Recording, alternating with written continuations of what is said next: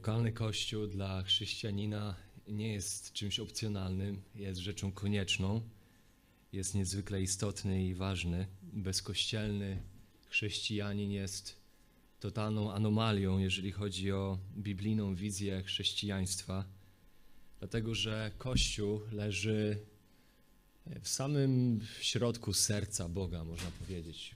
Na pewno jest centralny dla Jego planów dla tego czasu i dla tego świata i to możemy zobaczyć w wielu fragmentach Pisma, choćby w takim jak Dzieje Apostolskie 20-28, gdzie Paweł żegnając się ze starszymi kościoła w Efezie, mówi im między innymi taką rzecz. Uważajcie na samych siebie i na całą trzodę, w której was Duch Święty ustanowił przełożonymi.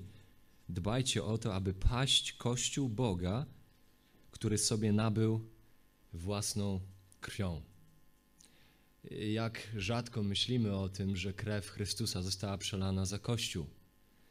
Raczej naturalne dla nas jest myśleć o przelaniu krwi Chrystusowej za indywidualności. Krew Chrystusa została przelana za człowieka, za pojedynczą osobę, która jest zbawiona. A tu jednak Paweł mówi o tym, że Bóg Kościół nabył sobie swoją własną krwią. Mateusza 16, 18, oczywiście kolejny fragment wskazujący na istotę Kościoła. Jezus mówi o tym, że On zbuduje Kościół swój i bramy piekielne nie przemogą go. To jest temat, jeżeli chodzi o ważność Kościoła w zamyśle Bożym, w planie Bożym, to jest temat rzeka. Można byłoby poświęcić temu przynajmniej kilka kazań. I tak też w przeszłości już robiliśmy, więc jeżeli ktoś by chciał posłuchać więcej na temat istoty, znaczenia lokalnego kościoła, to odsyłam do jednego z kazań z fundamentów wiary. Była taka seria Fundamenty Wiary i tam w fundamentach wiary jest kazanie pod tytułem Znaczenie lokalnego kościoła. Więc tam zachęcam odnieść się, jeżeli ktoś by chciał dowiedzieć się więcej na temat znaczenia lokalnego kościoła, jego ważności. Dzisiaj trochę z innej strony, jeżeli chodzi o Kościół. Pytanie brzmi tak: kiedy szukasz dla siebie kościoła, to czego szukasz? To czego wypatrujesz? Nad czym się zastanawiasz? Na co zwracasz uwagę? Co według ciebie powinno charakteryzować zdrowy, dobry, biblijny kościół chrześcijański? No, bez wątpienia odpowiedzi padłyby bardzo różne, nawet gdybyśmy mieli przeprowadzić ankietę tutaj w tym pomieszczeniu. Wydaje mi się, że mamy bardzo zróżnicowane pojęcie na temat tego, co w Kościele jest istotne, ważne i co czyni go dobrym i zdrowym. Napisano na ten temat bardzo wiele książek, zaproponowano wiele bardzo różnych pomysłów. Jedne twierdzą, że kluczem dobrego, zdrowego kościoła jest bycie kościołem przyjaznym ludziom, otwartym, kulturowo adekwatnym i wrażliwym. Inne uważają, że najważniejsze jest to, żeby Kościół sformułował swoją wizję i zorganizował właściwe programy kościelne, tak by skutecznie realizować tę wizję. Jeszcze inne z pomysłów książek skupiają się na lokalizacji kościoła, na atrakcyjności i wygody budynku i parkingów. Inne na żywej, porywającej muzyce czy też charyzmie liderów, czy też zastosowanej technologii i prezencji Kościoła w mediach społecznościowych, czy też na dobrej kawie i pączkach. Pomysłów na dobry, zdrowy Kościół wydaje się nie być końca. Problem z większością tych zaproponowanych odpowiedzi, które zazwyczaj można znaleźć, jest taki, że one są przeważnie, nie zawsze, ale przeważnie bardzo subiektywne, są podyktowane bardziej tym, czego my chcemy, naszymi preferencjami, niż tym, czego chce Bóg. Bardzo często opieramy się na tym, czego my szukamy i co dla nas jest atrakcyjne i istotne, aniżeli na tym, co jest miłe i istotne dla Boga. I tak też budynek, na przykład lokal. Dla jednych może być zbyt prosty, dla innych zbyt wystawny. Dla jednych fajnie, że współczesny, a dla innych szkoda, że nie bardziej tradycyjny. Jedni będą woleć krzesła, inni ławki.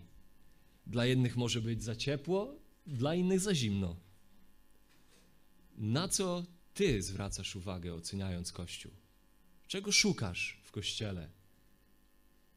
Po czym poznajesz zdrowy, biblijny, dobry chrześcijański Kościół? Na to, czy ludzie witający Ciebie w drzwiach byli wystarczająco przyjaźni, a może nazbyt przyjaźni, wręcz odstraszający, zbyt nachalni? Czy łatwo było znaleźć miejsce parkingowe? Jacy ludzie zasiadają w, na krzesłach obok? Czy to są tacy ludzie, z którymi masz wiele wspólnego i fajnie będzie spędzać czas? W jakim są wieku, jakiej są klasy? Czy są tacy jak ty? Czy łatwo się dogadasz? A może zastanawiasz się nad tym, jak wygląda nabożeństwo? Czy może jest zbyt wiele modlitw? A może jest ich zbyt mało? I dlaczego modlą się tylko bracia, którzy prowadzą nabożeństwo? Dlaczego nie ma czasu na spontaniczną modlitwę? Dlaczego nie modli się cały Kościół na nabożeństwie? Czy treść modlitw jest nudna, czy porywająca? Czy nie za dużo tutaj czytania Słowa Bożego? No i muzyka. Zbyt klasyczna? A może zbyt współczesna? Zbyt prosta, a może zbyt złożona? Za mało angażująca? A może za bardzo? Muzyka dzisiaj jest jednym z dominujących czynników, na podstawie którego ludzie wybierają Kościół. No i kazanie. Za długie? Za krótkie? Dla wielu jest to ten element zgromadzenia, który no po prostu jakoś trzeba przecierpieć, żeby dotrzeć do tych dobrych, fajnych rzeczy. Społeczność po nabożeństwie, czy też może śpiew, no i kaznodzieja. Kaznodzieja. Ależ on ma niełatwe zadanie. Kiedyś zebrano wyniki ankiet na podstawie tego, jaki byłby doskonały pastor.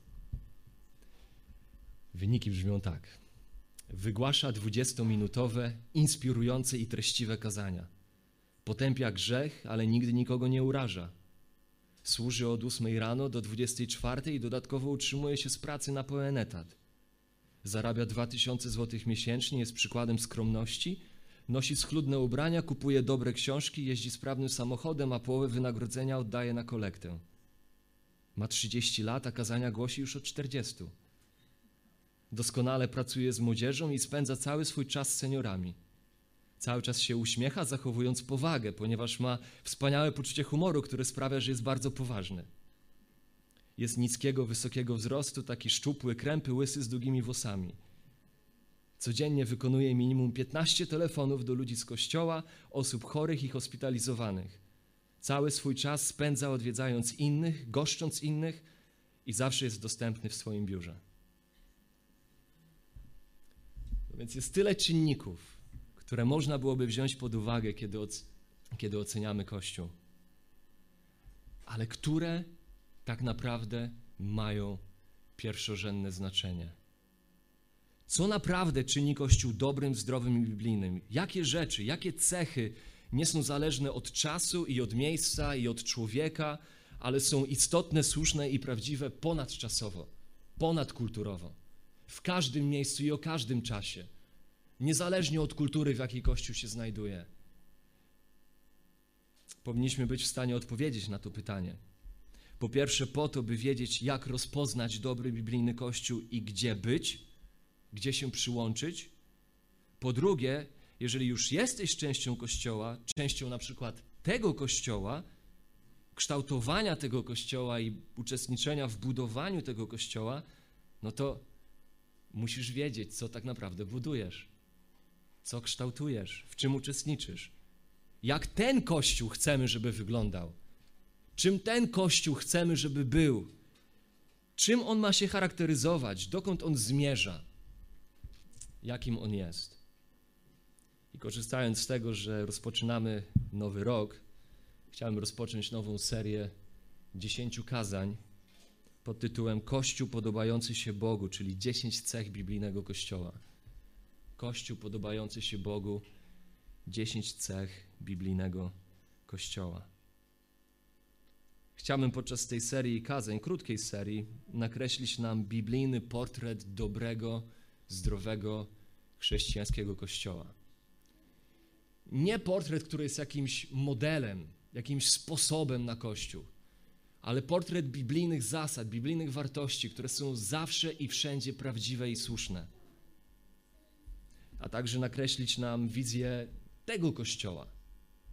Jaki jest ten kościół, żebyśmy mogli lepiej rozumieć, dlaczego ten kościół robi to, co robi, jest jaki jest, wygląda jak wygląda i wyznaje wartości, jakie wyznaje. Dla niektórych z nas to może być dobre przypomnienie sobie tego, czym jako Kościół chcemy być. Dla innych z nas, którzy może jesteśmy od niedawna w tym Kościele, na pewno to będzie bardzo cenna seria, żeby zrozumieć, czym ten Kościół jest właśnie, dlaczego on wygląda jak wygląda, dlaczego robi to, co robi i czym chce być. I dla gości, jeżeli może nie jesteś częścią żadnego Kościoła i zastanawiasz się nad tym, czy w ogóle być częścią Kościoła i jakiego, to mam nadzieję, że to pomoże Tobie ocenić właściwie to, czym jest zdrowy, biblijny, dobry Kościół. Niektórzy z nas wyjedziemy z tego miejsca i będziemy gdzieś tam indziej szukać kościołów. Więc mam nadzieję, że to uzbroi nas, wyposaży nas do tego, żeby móc odpowiedzieć na to pytanie dobrze. Kościół podobający się Bogu, czyli 10 cech biblijnego Kościoła. I spojrzymy na takie rzeczy jak te 10 cech. Kościół należycie głoszący i słuchający słowa. To jest ta cecha, którą nazywamy głoszeniem ekspozycyjnym. Wyjaśnijmy sobie to. Zdrowy Kościół to Kościół znający Boga. To jest ta cecha, którą nazywamy teologią biblijną. Spojrzymy na to. Zdrowy Kościół to Kościół przemienionych ludzi. Tutaj spojrzymy na cechę nawrócenia. Czym jest nawrócenie? I jak to faktycznie powinno się odzwierciedlać, odbijać w życiu lokalnego kościoła? Jak Kościół rozumie nawrócenie? Zdrowy Kościół to Kościół wierny i odważny w świadectwie. To jest ta cecha, którą nazywamy ewangelizacją. Zdrowy Kościół to Kościół, który jest żywym organizmem. I tutaj powiemy sobie o członkostwie. Czym jest członkostwo? Jak ten Kościół rozumie członkostwo? I dlaczego to jest ważne? Zdrowy Kościół to Kościół duchowego i wzajemnego wzrostu. Tutaj zatrzymamy się na tej cesze, którą nazywamy uczniostwem. Zdrowy Kościół to Kościół wrażliwy na grzech. Tutaj zatrzymamy się na tej cesze bardzo nielubianej i niepopularnej, jakże ważnej i dobrej, cesze dyscypliny kościelnej. Dalej, Kościół zdrowo prowadzony. Spojrzymy na cechę przywództwa. Kościół polegający na Bogu. Jest to cecha Kościoła, który jest wytrwały w modlitwie. I Kościół na koniec sięgający poza swoje mury. I tutaj spojrzymy na cechę Kościoła, którą jest misja. Dzisiaj Kościół należycie głoszący i słuchający Słowa Bożego. Kościół należycie głoszący i słuchający Słowa Bożego. Jest to ta cecha, którą nazywamy głoszeniem ekspozycyjnym. Jest to tak naprawdę pierwsza cecha biblijnego Kościoła i poniekąd najważniejsza cecha Kościoła w ogóle. To dlatego, że to właśnie ta cecha, cecha tego, jak nauczane jest Słowo Boże, jakie podejście do Słowa Bożego ma Kościół, to ta cecha definiuje i kształtuje wszystko inne, co Kościół będzie robił, czym się będzie zajmował, w jakim kierunku będzie szedł. Wszystko wypływa z tej jednej cechy. I to, czy Kościół tam trafi na jakieś dobre cechy, przejawy, będzie przejawiał dobre cechy, biblijne cechy tego, czym jest zdrowy Kościół w swoim życiu, z pominięciem tej jednej, to będzie wynik przypadku, nie intencji. To trochę jak zepsuty zegarek, dwa razy na dobę właściwą godzinę pokazuje. Ale ta cecha musi mieć miejsce, ponieważ to ona tak naprawdę definiuje i kształtuje wszystko inne, co Kościół będzie wyznawał i co Kościół będzie robił. Jeśli w Kościele ta cecha będzie na miejscu, to są ogromne szanse, że wszystko inne, czym Kościół ma być, z czasem też znajdzie się na właściwym miejscu. Ta cecha jest cechą, która stawia w centrum życia i wzrostu Kościoła to, co Bóg stawia w centrum życia i wzrostu Kościoła. Co Bóg uczynił nadrzędnym instrumentem życia i wzrostu wszystkiego, w tym też i Kościoła, a mianowicie swoje słowo. I spojrzymy pod dwoma nagłówkami na ten punkt. Głoszenie ekspozycyjne i słuchanie ekspozycyjne. Spojrzymy na głoszenie i na słuchanie. Dzisiaj na głoszenie, następnym razem na słuchanie.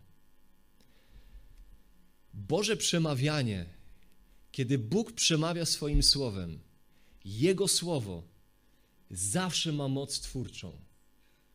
Jego słowo jest czynne, jest aktywne. Kiedy Bóg przemówił do pustki, pierwszy raz do pustki przemówił, wiemy co się wydarzyło. Pierwsza Mojżeszowa, pierwszy rozdział, od 1 do 26.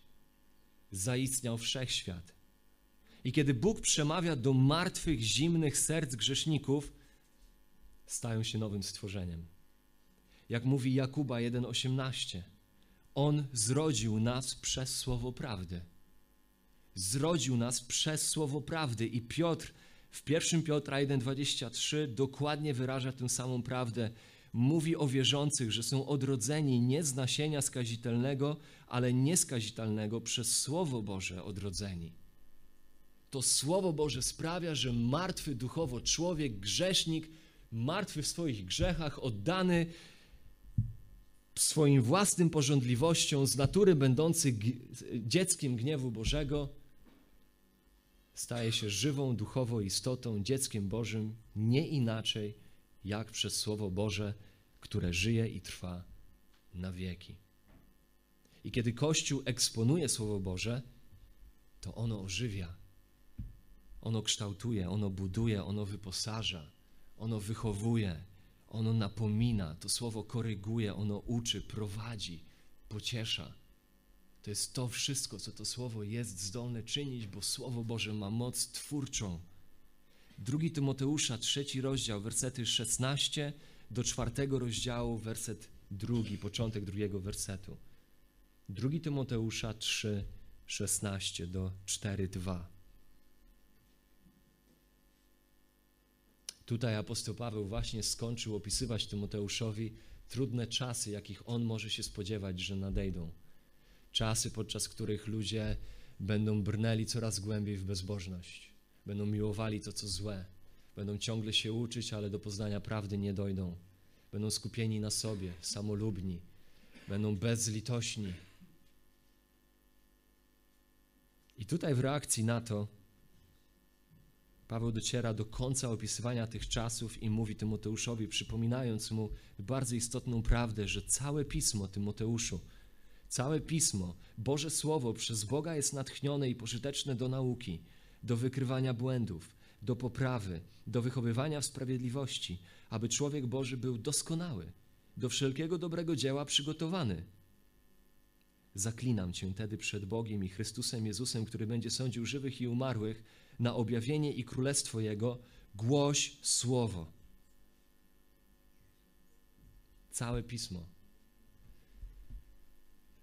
Z tego faktu, na podstawie tego faktu, że jest ono Bożym Słowem, że przez Boga zostało natchnione, z Bożych ust ono wyszło, z powodu wyjątkowości swej natury, że jest autorytatywne, doskonałe w swej treści, boskie w swej treści, jest ono pożyteczne. Jest ono pożyteczne do tego, żeby wychowywać, wykrywać błędy, poprawiać, prowadzić do doskonałości. Innymi słowy, z pominięciem Bożego Słowa, nacisku na Boże Słowo, Kościół nie jest w stanie realizować tego, co jest napisane tutaj, że to właśnie Słowo to realizuje. Boży ludzie nie mogą być wyposażani do wszelkiego dobrego dzieła z pominięciem tego, co Bóg nazywa, że jest instrumentem skutecznym i pożytecznym, żeby do tego celu prowadzić. I czwarty rozdział, werset pierwszy jest niesamowity.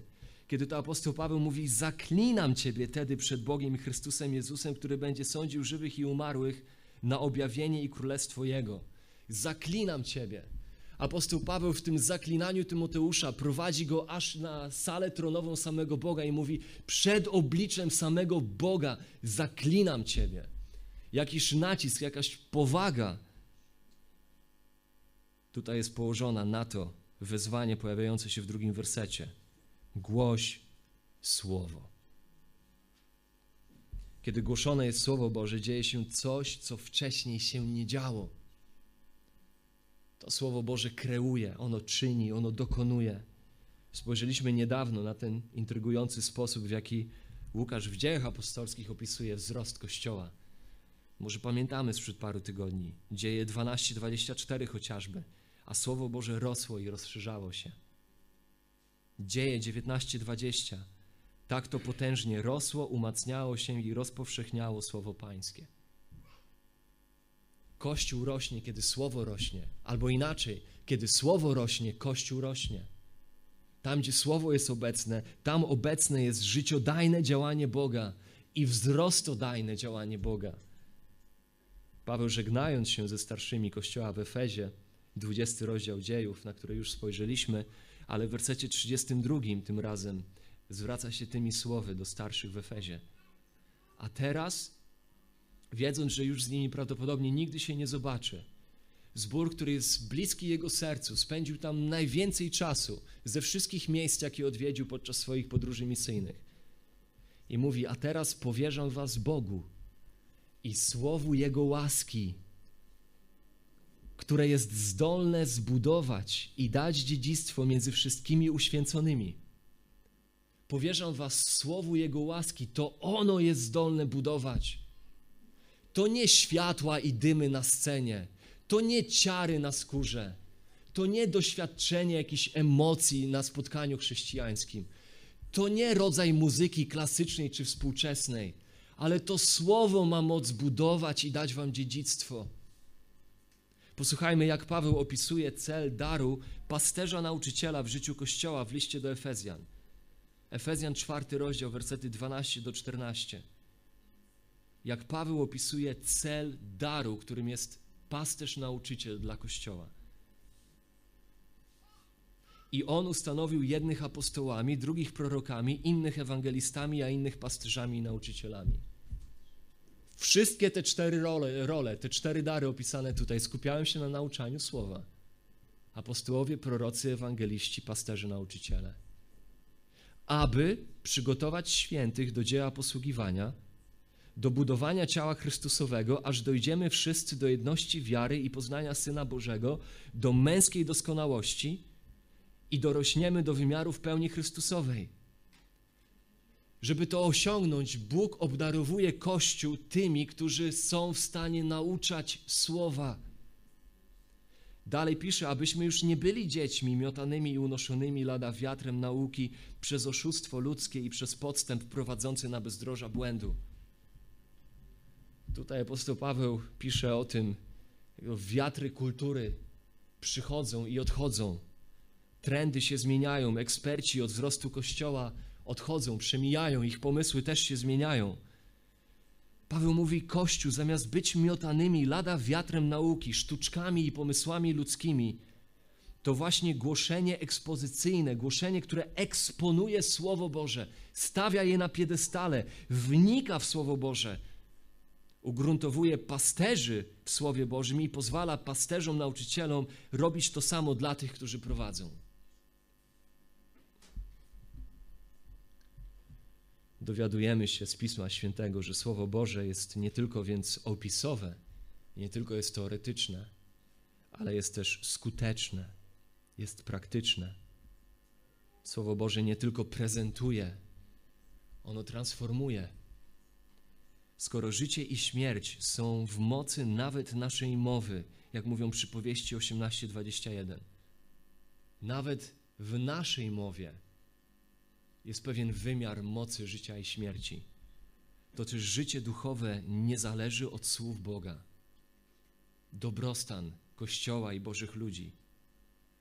I wydawałoby się, wydawałoby się logicznym, że jeśli jako chrześcijanie rozumiemy naturę tej księgi, rozumiemy czym ona jest, że jest ona słowami Boga, że jest Jego samo objawieniem siebie, że to właśnie znaczy, że przez Niego jest natchniona, i tym samym nieomylna, wystarczalna, autorytatywna we wszystkich kwestiach, w jakich się wypowiada, to wydawałoby się naturalnym, oczywistym, że ci, którzy w Boga wierzą, Bożymi ludźmi są, poznawaniu i rozumieniu tej księgi chcieliby siebie poświęcać. Nie traktować jej powierzchownie, nie traktować jej po łebkach, lekceważąco.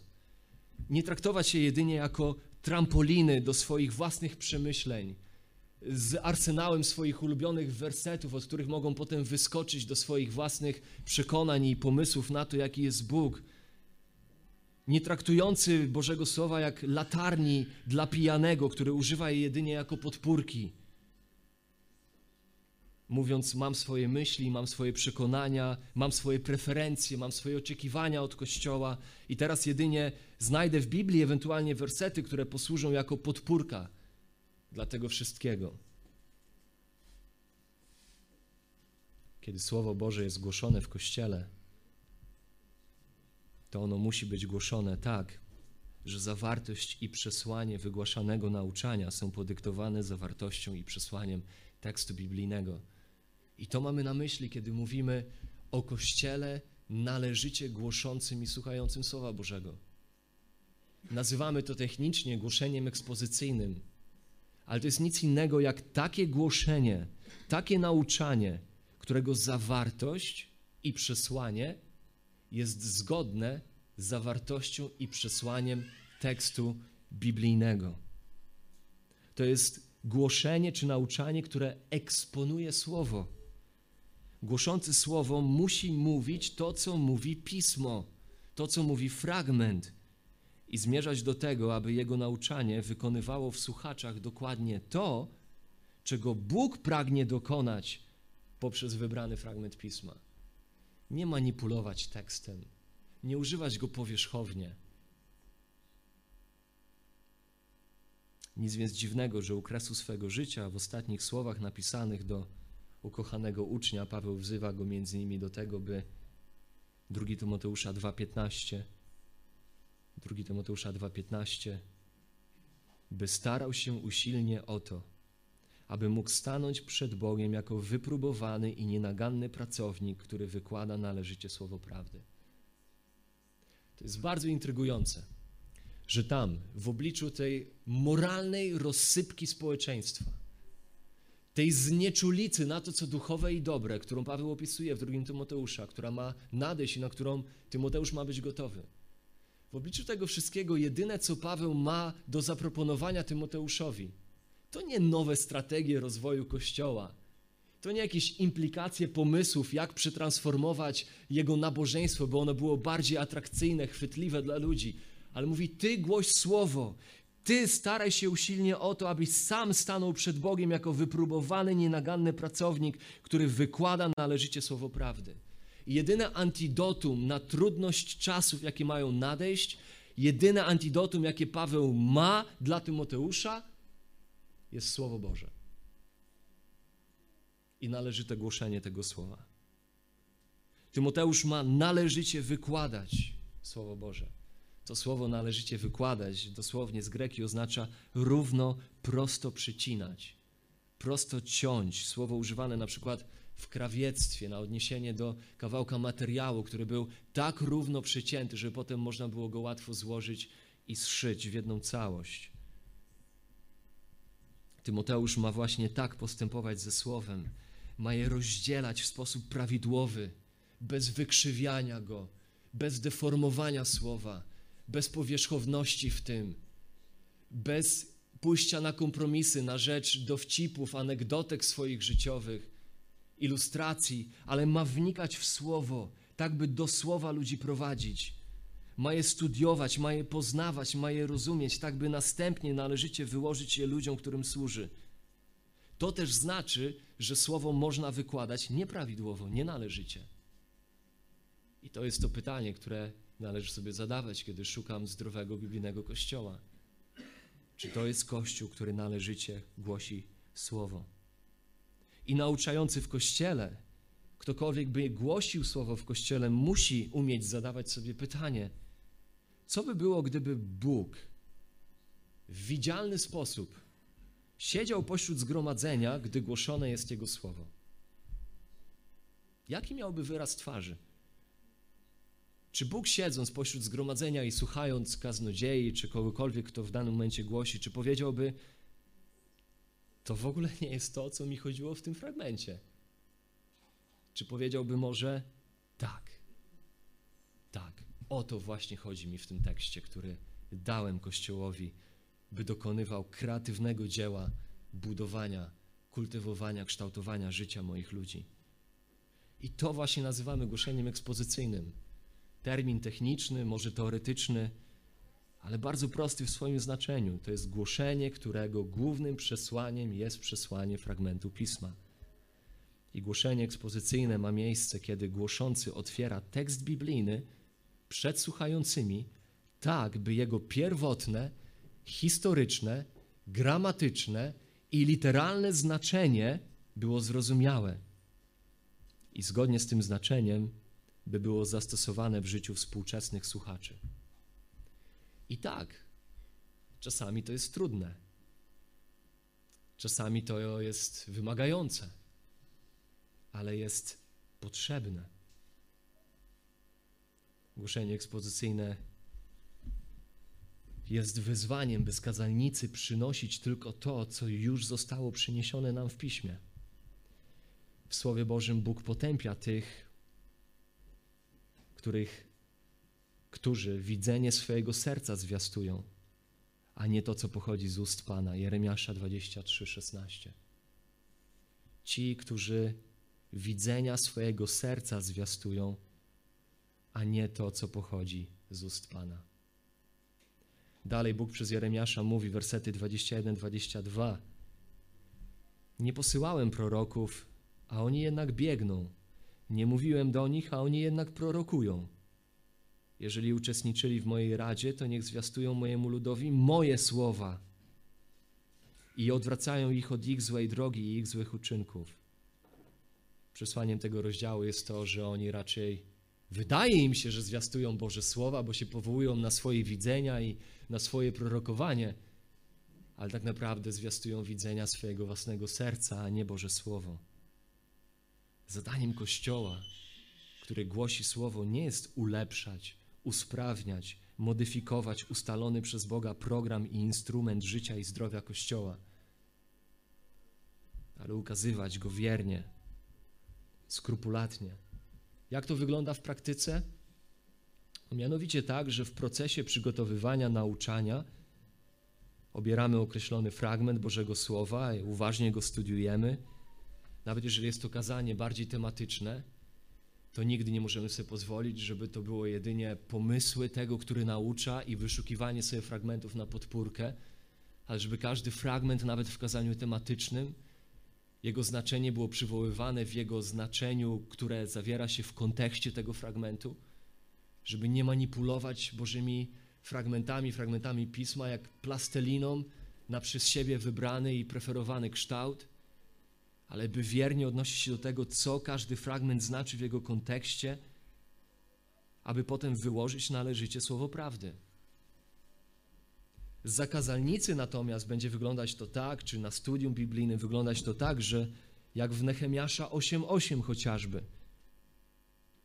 I czytali z księgi zakonu ustęp za ustępem, od razu je wyjaśniając, tak że rozumiano to, co było czytane. Czytali z księgi zakonu od razu wyjaśniając ustęp za ustępem, by było zrozumiane, co było czytane. I tam ósmy rozdział, jakbyśmy cofnęli się do Nehemiasza 8, przeczytali, zobaczylibyśmy, że to trwało wiele godzin. Można pomyśleć, no nuda totalna, nuda totalna. Gdzie do tego właśnie jakaś oprawa muzyczna, jakieś uatrakcyjnienie tego, jakieś prezentacje PowerPointów, gdzie w tym wszystkim, jakiś film, jakaś animacja, gdzie do tego wszystkiego muzyka, co jeszcze właśnie mogliśmy do tego dorzucić, żeby to było skuteczne, atrakcyjne? Czytano z Księgi Zakonu, ustęp po ustępie wyjaśniano i w rozdziale dziewiątym czytamy, że w wyniku tego następuje narodowe przebudzenie. Ludzie płaczą, wyznają swoje grzechy, są przekonani o sprawiedliwości, o sądzie, o grzechu, o Bożym charakterze, o własnej grzeszności i właśnie takie głoszenie jest zamierzonym przez Pana narzędziem, popartym obietnicą do osiągania jednego z Jego największych celów gromadzenia, budowania i kształtowania Bożego ludu. Tym instrumentem jest Jego słowo, które musi być głoszone. Zamiast tego nie trudno znaleźć kościoły, które zamiast głosić ekspozycyjnie, głoszą to, co ucho łechce, głoszą nauki skupione na człowieku i na jego potrzebach Nie chcemy być takim kościołem, który skupia się czy decyduje o tym, co ma być nauczane na podstawie tego, co ludzie czują, że jest ich potrzebą. Nie chcemy zamieniać ekspozycji, eksponowania słowa na coachingowe przemówienia motywacyjne, na inspirujące pogadanki, które de facto są niczym więcej niż watą cukrową. Dobrze smakują, sprawiają wrażenie, jakby były treściwe, ale w środku są puste, a jedyne co po sobie zostawiają to duchowa próchnica.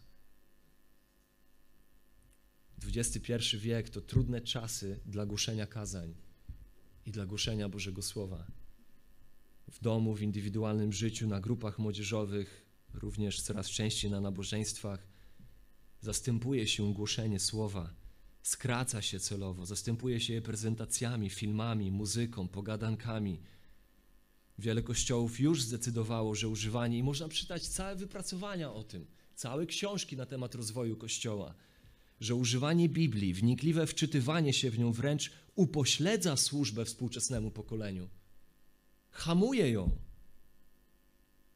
Tym samym zamienia się kazanie biblijne na pogadanki rodem z pop psychologicznych blogów. Rynek przecież nas, nas uczy bardzo wyraźnie, zwłaszcza we współczesności, która jest tak konsumpcyjna, że no przecież musisz ludziom dać to, czego chcą, bo inaczej nie wrócą. I bardzo często potem jest realny problem, jak opłacić piękne budynki i duże budynki, które wybudowano, i drogie wyposażenie tych budynków. No przecież ludzi trzeba zatrzymać. Więc poszukuje się tego, co jest porywające, co jest sensacyjne, co jest zabawne, co buduje ego człowieka.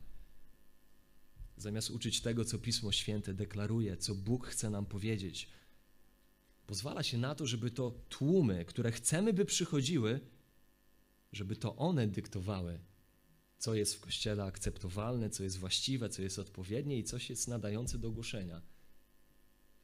Nagle Kościół staje się niescentrowany, scentralizowany na Bogu, ale na człowieku i na jego potrzebach.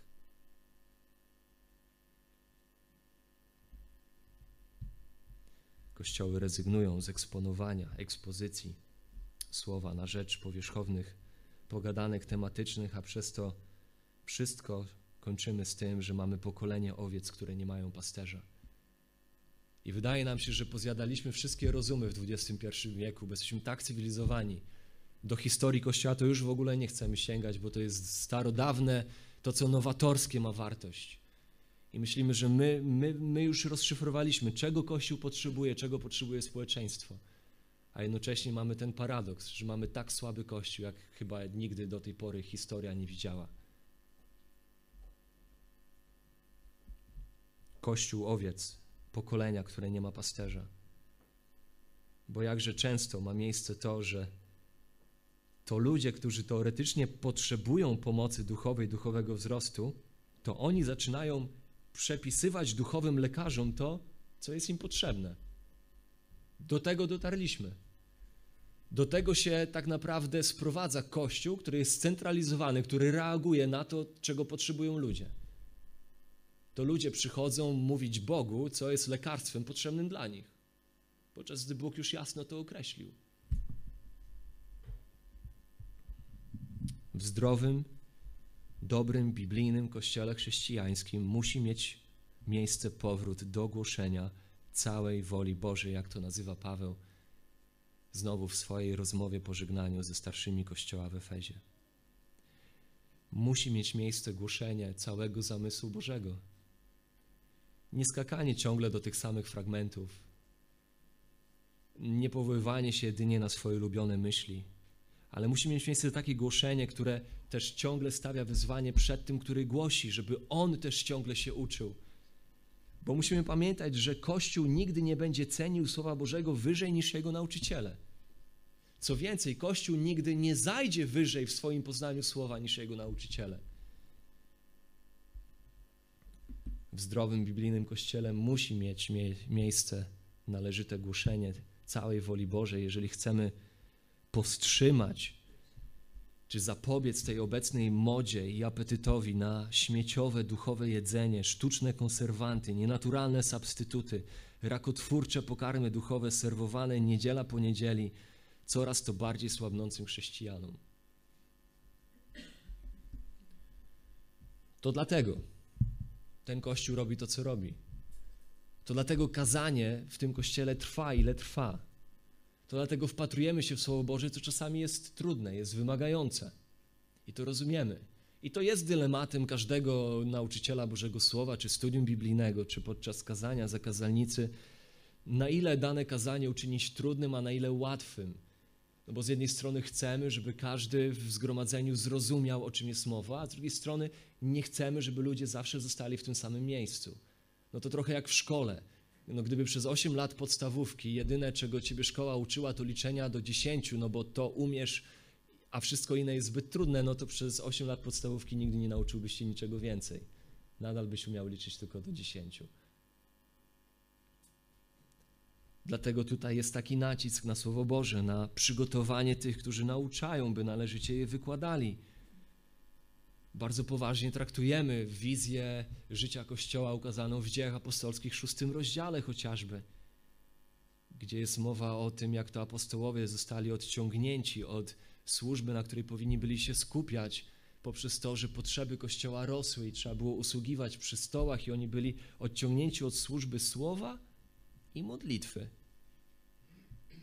Właściwa ekspozycja Słowa Bożego wymaga od głoszącego poważnego zaangażowania, wymaga poświęcenia czasu na studiowanie co tydzień, modlenie się nad tekstem, modlenie się nad tymi, którzy będą słuchać tego, spędzanie czasu w językach oryginalnych, próbowanie umiejscowienia siebie w pierwszym wieku, czytanie spostrzeżeń ludzi z przeszłości i teraźniejszości, których Bóg obdarował większą mądrością niż On sam, niż ten kaznodzieja, który będzie uczył i potrzeba czasu i zaangażowania, żeby własną duszę marynować w słowie, zanim dostarczy się to słowo innym.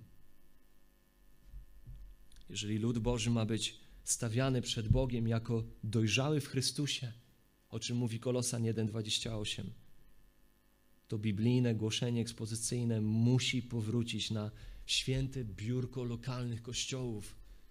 Ono nie może zajmować nie wiem, trzeciorzędnego, drugorzędnego miejsca, albo w ogóle nie być obecne. Bo to wtedy będzie działo się coś wspaniałego. I to jest ciekawe, jak się obserwuje życie kościołów, które poważnie traktują nauczanie Bożego Słowa, eksponowanie tego Słowa. Dzieje się tam coś wspaniałego. Nagle okazuje się, że członkowie Kościoła zaczynają rozpoznawać, że Słowo Boże jest zaiste bardziej pożądane niż złoto i bardziej smakowite i słodsze niż wyśmienity miód o czym mówi psalmista w psalmie 19, werset 10. Nagle ludzie zaczynają pragnąć stałego pokarmu Słowa Bożego, Hebrajczyków 5:12. Okazuje się, że nie będą mieli dość. Będą chcieli słuchać więcej nauczania. Będą sięgać po nie sami, nawet w tygodniu. Będą chcieli wiedzieć, jak wyciągać więcej z kazania, jak lepiej słuchać, jak więcej się uczyć, tak by lepiej poznać Boga, kochać Go bardziej i żyć dla Niego wierniej. Okazuje się, że stają się wdzięczni za wierne głoszenie słowa. Nagle nabywają umiejętności, jak samodzielnie czytać i studiować słowo, bo widzą przykład tego chociażby w tym, jak to słowo jest nauczane. Więc jeżeli szukasz dobrego kościoła, wyjedziesz stąd w inne miejsce, albo zastanawiasz się nad tym teraz, albo rozmyślasz, dlaczego ten kościół jest jaki jest, jeżeli szukasz dobrego kościoła, to to, jak nauczane jest w nim Słowo Boże, jest sprawą najwyższej rangi. Jest sprawą pierwszorzędną. Jest to bardziej istotne od tego, jacy mili tam będą ludzie, jak imponujący i wygodny jest lokal, jak fajna jest muzyka i jak dobra jest kawa. To centralność Bożego Słowa we wszystkim, co Kościół robi i czego naucza, jest najważniejszą rzeczą w Kościele. Bo nie samym chlebem człowiek żyje, ale każdym słowem, które pochodzi z ust Bożych. To nie jest jedyna cecha. Dojdziemy do pozostałych, ale jest to pierwszorzędna, fundamentalna cecha. Więc uważaj na Kościół. Uważaj na ten Kościół, jeżeli w nim głosiłoby się to, co jest popularne, albo co jest jedynie moralne, albo jedynie też tylko teoretyczne. Idź tam, gdzie głoszone jest Słowo Boże. To ono daje życie i ono kultywuje życie. Bądź tam i zobacz, co się będzie działo. Co się będzie działo z Twoim życiem i życiem tego kościoła. Patrz, jak życia głodnych ludzi będą przemieniane i nasycane żywym Bogiem, który do nich przemawia mocą swojego żywego słowa. Oczywiście nie chodzi mi tutaj tylko o tych, którzy głoszą, bo ten element wychodzi poza kazalnicę, wychodzi poza nauczanie. On wychodzi od nauczającego do tych, którzy słuchają Bożego Słowa, do Bożego ludu, od głoszącego do słuchaczy. Celem nigdy nie jest w kościele posiadać jednego gościa, kaznodzieję, który wie, jak czytać Biblię i jak jej używać, aby mieć wpływ na życie ludzi. Lokalne kościoły powinny być pełne ludzi przygotowanych do korzystania z Biblii w ich własnym życiu i korzystania z Biblii w życiu też tych, którzy są dookoła nich. Dlatego istotne jest w tym elemencie nie tylko to, jak słowo głosimy, ale jak go słuchamy, jak słuchać ekspozycyjnie. Co to więc znaczy być ekspozycyjnym słuchaczem słowa? Jak słuchać nauczania, tak by słuchać dobrze? Kościół powinien być zgromadzeniem się wierzących, oczekujących nauczania, ożywionych, łaknących w duchu, przygotowanych w modlitwie, zdeterminowanych w woli, by wykonywać usłyszane przesłanie. Ale o tym następnym razem.